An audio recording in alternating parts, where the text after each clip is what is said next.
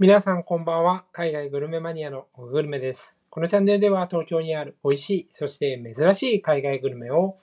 食べ歩き歴13年、年間365件以上の海外グルメを東京で開拓する海外グルメマニアことオググルメがお伝えしてまいります。というわけで本日もですね、金曜日になりました。ということで皆さんも土日楽しみにしてるかなということで始めていきたいなというふうに思います。本日はですね、ちょっと、えー、今までのオーストリア、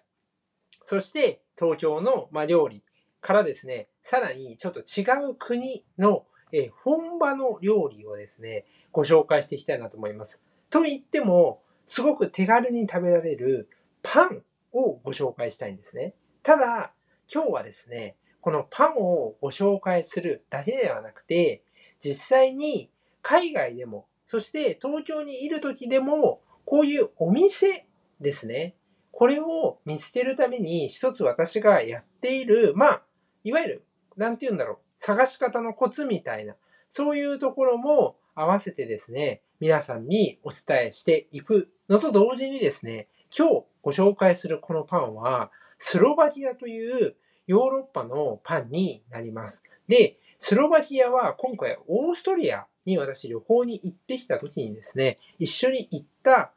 国になりまして、なんでスロバキアにオーストリアから行ったのみたいなところとか、まあ、スロバキアのオーストリアとの違い、すごくね、近いんですけど、そこの違いとか、そういうところも合わせて今日は結構内容盛りだくさんで皆さんにお伝えしていきたいなと思います。まず最初にですね、このパン、この、えー、お店と、そしてこのパンの、えー魅力ですね。どんな料理かっていうことも合わせてお伝えします。その後、このお店、ベーカリーを見つけた、まあなんかコツみたいなところをお伝えします。そして、最後にですね、このスロバキアっていうところに、オーストリアに行きながらもスロバキアに行った理由とか、オーストリアとの比較みたいなところをお伝えして、今日はえ終わりにしたいなというふうに思っています。それぞれチャプターに分けていきますので、あの、興味のあるチャプターだけ聞いていただいてもいいですし、えー、全部聞こうかなと思ってくださる方は、順番に、えー、聞いていただけると話の流れがわかるかなと思います。そんな感じで、まず、えー、パンのね、ご紹介とお店、それについてですね、次のチャプターでお話ししていきたいなと思います。それでは、行ってみましょう。はい。というわけでね、まずはパンと、そしてそのお店のご紹介をしたいと思います。パンの名前がですね、スロバキアの、まあもうこれは定番のパンと言ってもいいでしょう。マコフニークというパンになります。もう一回言いますね。マコフニークというパンです。そしてこのパンが食べられるお店が、スロバキアのですね、首都、これがですね、ブラチスラバという首都になるんですけど、ここにあるですね、ザ・ミッドナイト・ベーカリーというお店になります。これベーカリー屋さんですね。もう名前の通りですよね。パン屋さんになります。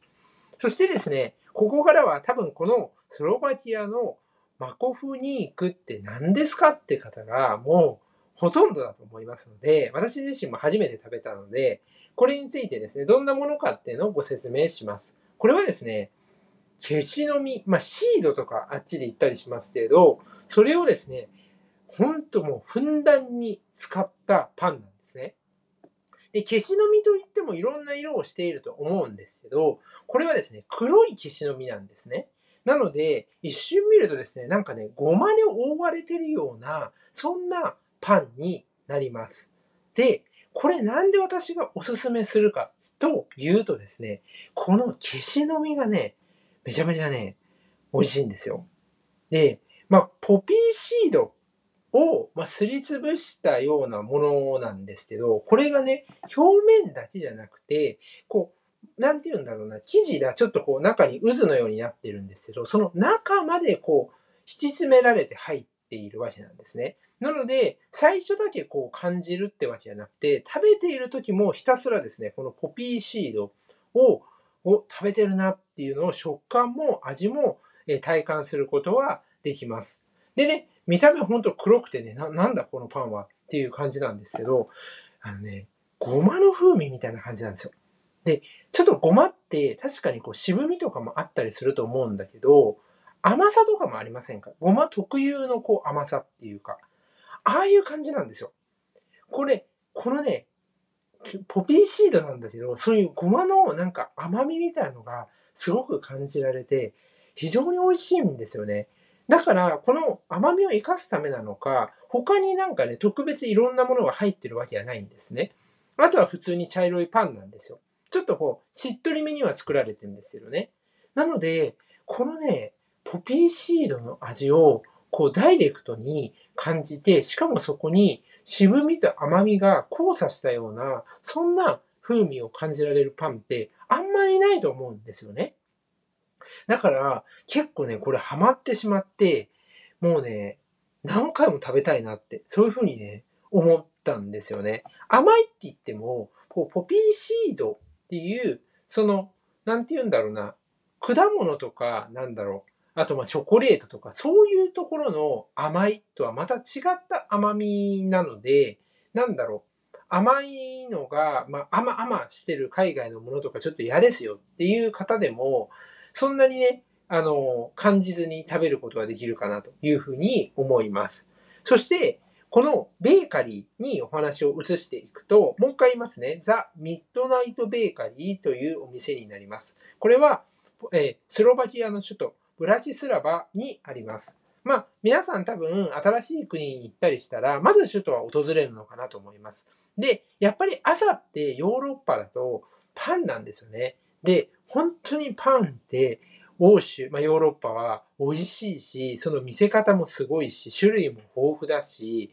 なので、ぜひパンはね、朝食べてほしいんですよ。ベーカリーとか行ったり、カフェとか行ったりしてね。で、このパン屋さんはですね、ちょっと面白くて、住宅街にあるんですね。結構中心地から離れてんですよ。街のこう中心とか旧市街って呼ばれるところから離れてて、こう、マンションみたいなのが建ってるとちょっと想像してください。そうすると、皆さんよくあの、コンビニとかが1階入ってるところとか見たことありませんか？そんな感じで、1階にベーカリーが入ってて、中は3席、外はベンチが2つ置いてあるだけの、そんな小さなベーカリーなんですね。なんですけど、ここですね、すごくこう陳列も魅力的で、このパンもめちゃめちゃ美味しかったので、じゃあこれをどうやって見捨てたの？っていうところを次のチャプターでお店、あの、お話ししていきたいなというふうに思います。はい。というわけでね、改めまして、えー、お店のベーカリーの名前がザ・ミッドナイト・ベーカリーというお店になります。で、えこれを見つけたコツというか、私がずっとやっていて最近いいなと思っている方法を皆さんにシェアさせていただきます。それはですね、純粋に Google に打ち込んでですね、上の、あの、Google の、なんて言うんだろう。一番最初のところに場所って出て、そこになんか下にこうずらっとお店の名前が出て、さらにさらに表示ってボタンがあるんですよね。それをやっていくと下にずーっとこう出てくるわけなんですよ。お店がね、リストで。で、そのお店を1個こう押していくと、お店のまあ、詳細というか、なんか検索がさらにできるようになってて、例えば、えー、あの、日本だったら食べログとか、あとそのお店の公式ホームページとか、そのお店を紹介したサイトとか、そういうのが出てくるんですよね。で、これね、結構いい方法だなと思って、今回もこのザ・ミッドナイト・ベーカリーで、この方法で見つけたんですよ。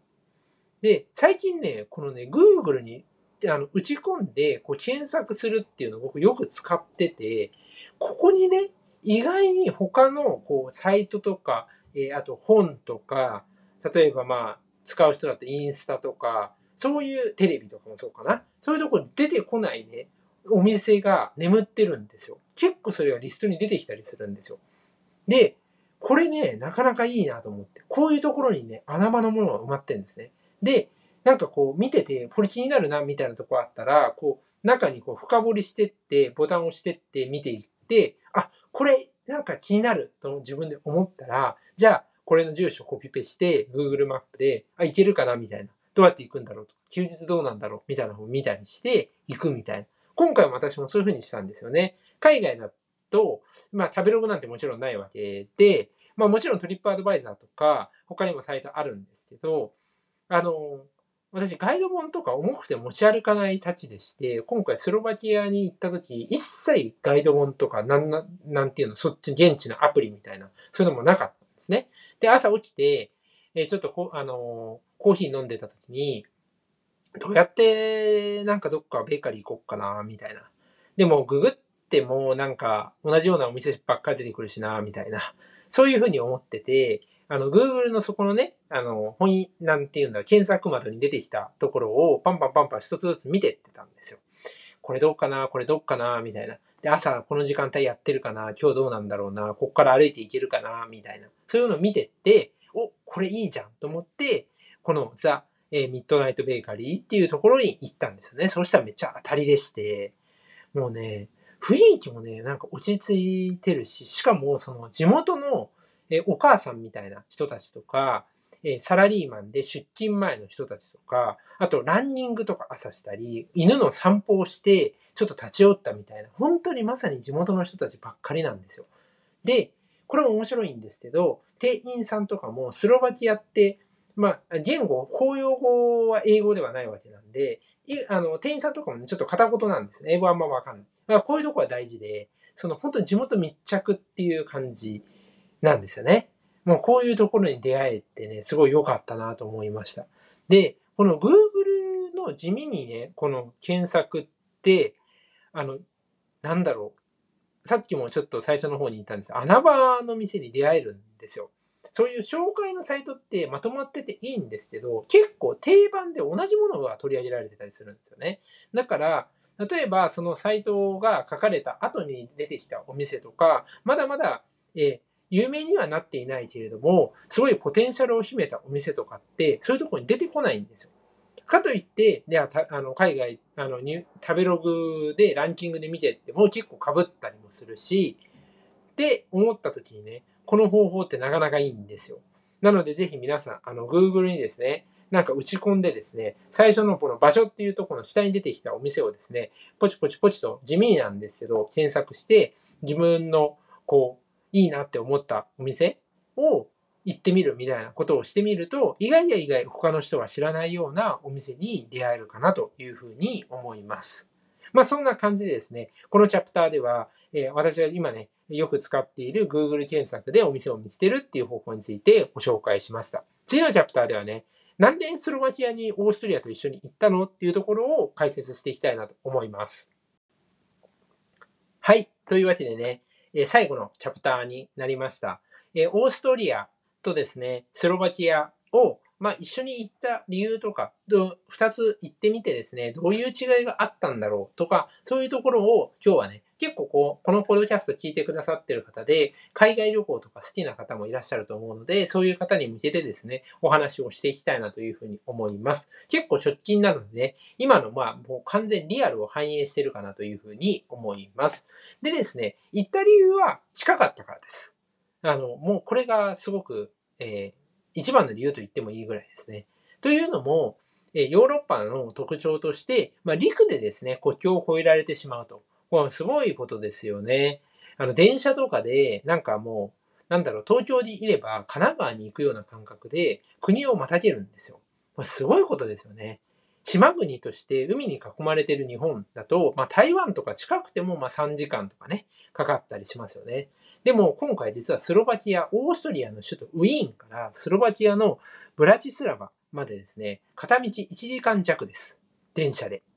速攻ですよね。あの、皆さん多分、なんかここ、ちょっと遠いところに出勤されてる方だと、普通に出勤時間より片道短いんじゃないですかね。それぐらいなんですよ。なので、めちゃ行きやすいし、パスポートチェックもないんですね、電車の中で。チケットだけです、確認。それでもう国を渡れちゃうんです。だから、やっぱりあの、行く価値ないなと思って、なんかね、噂によると、オーストリアとえスロバキアの首都のこの近さっていうのは、なんかもう欧州の中でもトップクラスみたいですね。こんだけ近いところはなかなかないというところらしいです。ちょっと余談なんですけど、例えばイギリスとかからだと、フランスとかベルギーとかにユーロスターっていう、まあ快速列車みたいなので行けるんですけど、だいたいまあ3時間ぐらいかかったかな。なのでそれぐらいかかるんですよね。まあそれでも短いですよね。3時間でもね、なんかもう、すごいですよね。大阪行くような感覚で、あの、フランスとかベルギーに行けちゃうってめっちゃ幸せですよね。まあ、そんなところを、あの、ありまして。で、じゃあ、オーストリアとスロバキアでどうだったかっていうとね、あのまずね、えー、まあ、オーストリアがって言っちゃいけないんだけど、スロバキア安いですね、物価。あの、本当にね、オーストリア高いんですよ。皆さん行ってみてください。本当高い。あの、もう東京の日じゃない。もうめちゃ高いです。特にね、例えばウィーンとかだと老舗のカフェとかね、カフェザッハーとか、えー、とかね、まあ、はじめとして、ほんと高いです。もう昼とかもうね、ランチとかしたら何千円飛ぶかっていうレベルですね。本当に高いです。あの、丸の内で毎日結構丸の内のいいところでランチしてると思ってください。まあ、そんな感覚で飛んできますので、あの、オーストリア行く方はですね、あの、そこら辺は心して思っておいてください。まあ、今ね、円安っていうことでね、あの、さらにダメージが大きい状態ですね。とはいえですね、オーストリアとスロバキアで共通してるなっていうのは、僕思ったのは治安いいですね。もちろんですね、あの不老者ゼロですとか、そういうことはないんですけど、本当にあの、変な犯罪は、私が見てる限りは他の国に比べてなんかないなっていうふうに思いました。オーストリアは特にそうかな。治安いいですね。やっぱり。で、あの、やっぱり、オーストリアは結構こう、なんだろうね、王宮とかハンガリーとかのね、影響も受けてることあって、そういう、なんていうんだろうね、銀色とか、そっち系の、こう、ヨーロッパの作りに対して、スロバキアっていうのはすごく小さい国で、小国だったりして、まあ素朴な感じですね。で、あの、よく、えー、例えば、クロアチアのドブルブニクの、えー、屋根がもう、ま、完全にこう、ちょっとオレンジ色がかったような屋根でもうめっちゃ感動するってあるんです。ああいうような、ちょっとこう赤とオレンジが混じったような街、あの、色合いとかを街並みに取り入れてたりして、これもね、結構素朴な色合いですごくですね、落ち着く感じがありますね。スロバキアは本当にそういう小国なんですけれども、非常にあの素朴なね、えー、雰囲気が街並み全体で広がっていて、ぜひですね、こう、街もそんなに大きくないので、歩いてですね、回れます。短時間でもね。行ってみていただきたいなと思います。あんまり知られてないですけど、私はスロバキアすごく大好きな国になります。観光客もね、オーストリアに比べれば圧倒的に少ないので、回りやすいかなと思います。まあ、そんな感じでですね、今日はこの辺りで終わりにしたいなと思います。皆さん、良い休日をお過ごしください。それではそれでは、さようなら。